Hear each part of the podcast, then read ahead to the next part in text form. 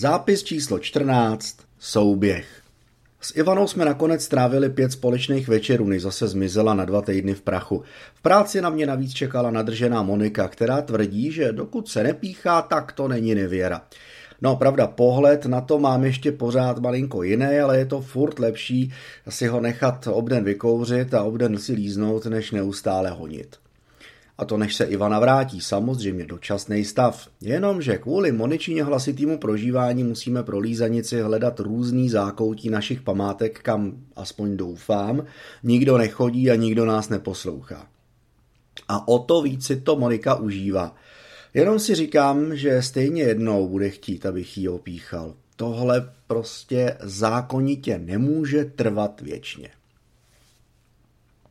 Já už ani nemám výčitky jako ze začátku. Navíc, když k tomu přičtu fakt, že Ivana po prázdninách zmizí někam na kole a bude si užívat studentského života, tak se mi do hlavy vsouvá i myšlenka, že s Monikou se vyspat a prostě ji vyměnit by nebylo úplně od věci. Prostě bych teď měl takovej souběh. Pěkně plynule přejít z jedné na druhou. Je mi sedmnáct. Chci si užívat, to dá rozum. Ale nevím, co na to Monika. Toho času samozřejmě taky studentka naší fakulty cestovních věd. Celý dva roky se s ní občas potkávám na chodbě. Letmo se pozdravíme a rázem spolu skoro pícháme, no kdo by to byl řek? Byla by to vlastně i svým způsobem výhoda mít jí pěkně při ruce a navíc bydlí tady ve městě. Ale já mám teď stejně furt radši Ivanu. To hubený černovlasý třeštidlo poslední dobou dost do větru. Máme před sebou možná poslední měsíce nebo dva společného chození, hlazení a taky píchání. No a teď navíc musíme ještě vydržet další dva týdny bez ní. Bez její vůně, bez její prciny, bez jejich polipků, vtípků, smíchu. Ach jo, strašně mi chybí. No nic, musím to zase zahnat. Mám docela chuť Moniku pěkně vylízat, i když už to dneska máme jednou za sebou. Není čas, paní Vondráčková sice úplně nelpí na mém sezení za psacím stolem, ale taky chce vidět výsledky. A mě navíc motivují i peníze a ještě si tady k tomu píšu deník. Hlavou mi bleskla myšlenka, že když loňská brigáda padla na Simpsona a jeho provoz, tak letošní by mi mohla dát na slušnou škodárnu. Přirozeně, až budu mít papíry na auto. To dá rozum. Poslední týden brigády. Poslední týden bez Ivany. No a měsíc volna přede mnou. Já bych ho chtěl strávit s Ivanou, ale taky s kámošema z Babčic. Třeba s Lukem jsme si slíbili, že budeme dělat parádu na koupálku v Semošicích, co to jenom půjde. No a Ivana to navíc taky nemá do Semošic úplně daleko, i když pěšky tak to zvládne třeba za půl hodiny. Těším se, až ji uvidím v plavkách. No, doufám, že má dvoudílný. Jsem zahloubaný do svých představ a myšlenek a snažím se rád dohromady svůj poslední turnus do Tuniska. Přitom jsem si všimnul, že mě Monika po očku sleduje a asi i přemýšlí, co se mi může honit hlavou. Poslední týden musíme oba máknout a navíc to mám ten pocit i dostala. A pěkně si mě vychutnává potvora. Dneska má navíc na sobě modrou minisukínku a bílou košili. Na nohou černý střevíčky, no a v uších modrý knoflíky v barvě sukně. Ale jako vždycky to celkem slušelo, ale dneska teda, dneska je to fakt pecka a ona ví, že se, jí, že se mi líbí. Tuší, že bych se s ní chtěl vyspat? Hm, možná. Rozhodně ale nemáme kde. Památky jsou sice fajn, ale jednomu se to nepohodlí prostě přejí. A já navíc toužím po normálním sexu. Normálně, prostě v posteli, na gauči, to je úplně jedno. Hlavně v klidu a v pohodlí. Prostě to chce změnu.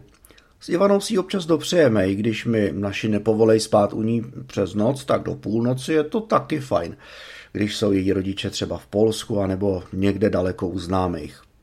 Pravda, kvůli ročnímu odkladu nástupu do školy maturuju až 19, takže mám ještě dva roky školy před sebou a pak nejspíš rovnou vojna. No ale s tím se počítá.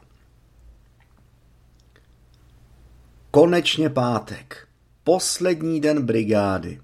Pro mě i pro Moniku to prostě dneska končí a začínají nám oběma prázdniny. Co bude dělat, to nevím, já potom nějak nepátrám. Od pondělka navíc nic nebylo. A dneska má na sobě dlouhou sukně a obyčejný tričko na nohách tenisky, jako by prostě šla hrát odpoledne tenis nebo co. Celý dopoledne po sobě masně koukáme a oba jsme přitom zahrabaní v papírech a já navíc ještě ve svých poznámkách. Nemluvíme. Potichu hraje rádio. Po písničce od Smouky moderátor oznámil, že bude půl jedný. Na to zareagovala paní Vondráčková. Vzala kabelku s dotazem, jestli jdeme taky na oběd a odešla. My nejdeme. Já mám sebou svačinu a Monika neobědva.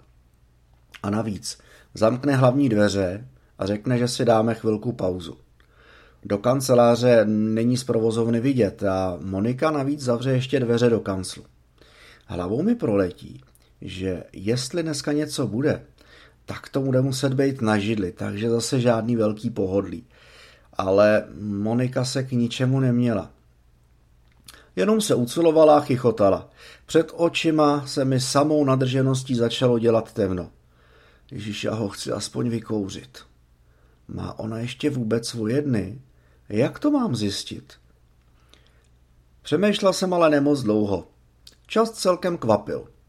A dneska, i když je tak obyčejně oblečená, jí to navíc ještě sluší. Seš taková sportovně laděná, pochválil jsem jí. Poděkovala se slovy, že to dneska odbyla, protože je poslední den a v hlavě už má prázdniny. Zeptal jsem se jí, co má v plánu. Odpověděla, že vlastně nic moc, hlavně prej holčičí flákání a opalování. Za mě se hezky opálená už teď, pochválil jsem. Ale ještě potřebuju nohy, podívej, řekla a vykasala si sukně až nahoru. No, řeknu vám, že jsem na její pěkný nohy zíral zubou do kořán. Teda ne, že bych je neznal, ale dneska pod tou sukní tak nějak vynikly, asi i v té nadrženosti. A taky se prej na balkóně může opalovat nahoře bez, aby byla celá čokoládová. Na to jsem pro mě reagoval dost překvapivě. Ty čokoládičko, já bych tě celou rozteklou slízal už teď. Todle ze mě vyhrklo, aniž bych to nějak plánoval. Monika se tomu zasmála, ale pak zvážněla. Řekla proč ne, že jsem stejně na řadě. A řekla to tak laškovně, až jsem bez váhání se skočil na kolena a přišoural se k ní po kolenou jako malý děcko. Zabořil jsem hlavu do jejího klína a ucítil její vůni. Přehodila mi přes hlavu svoji dlouhou sukni. Malinko se přisunula blíž ke mně, aby se trošku víc pohodlně usadila na té staré židli. Ještě víc pootevřela stehna a už jsem jenom pod její sukni poslouchal to její halasitý sténání a vnímal, jak se stlastně na židli kroutí, kdy z ní nespadla. Strč ho do mě, dělej, vypadlo z ní najednou. A tak jsem vzal jazykem tak hluboko, co to jenom šlo.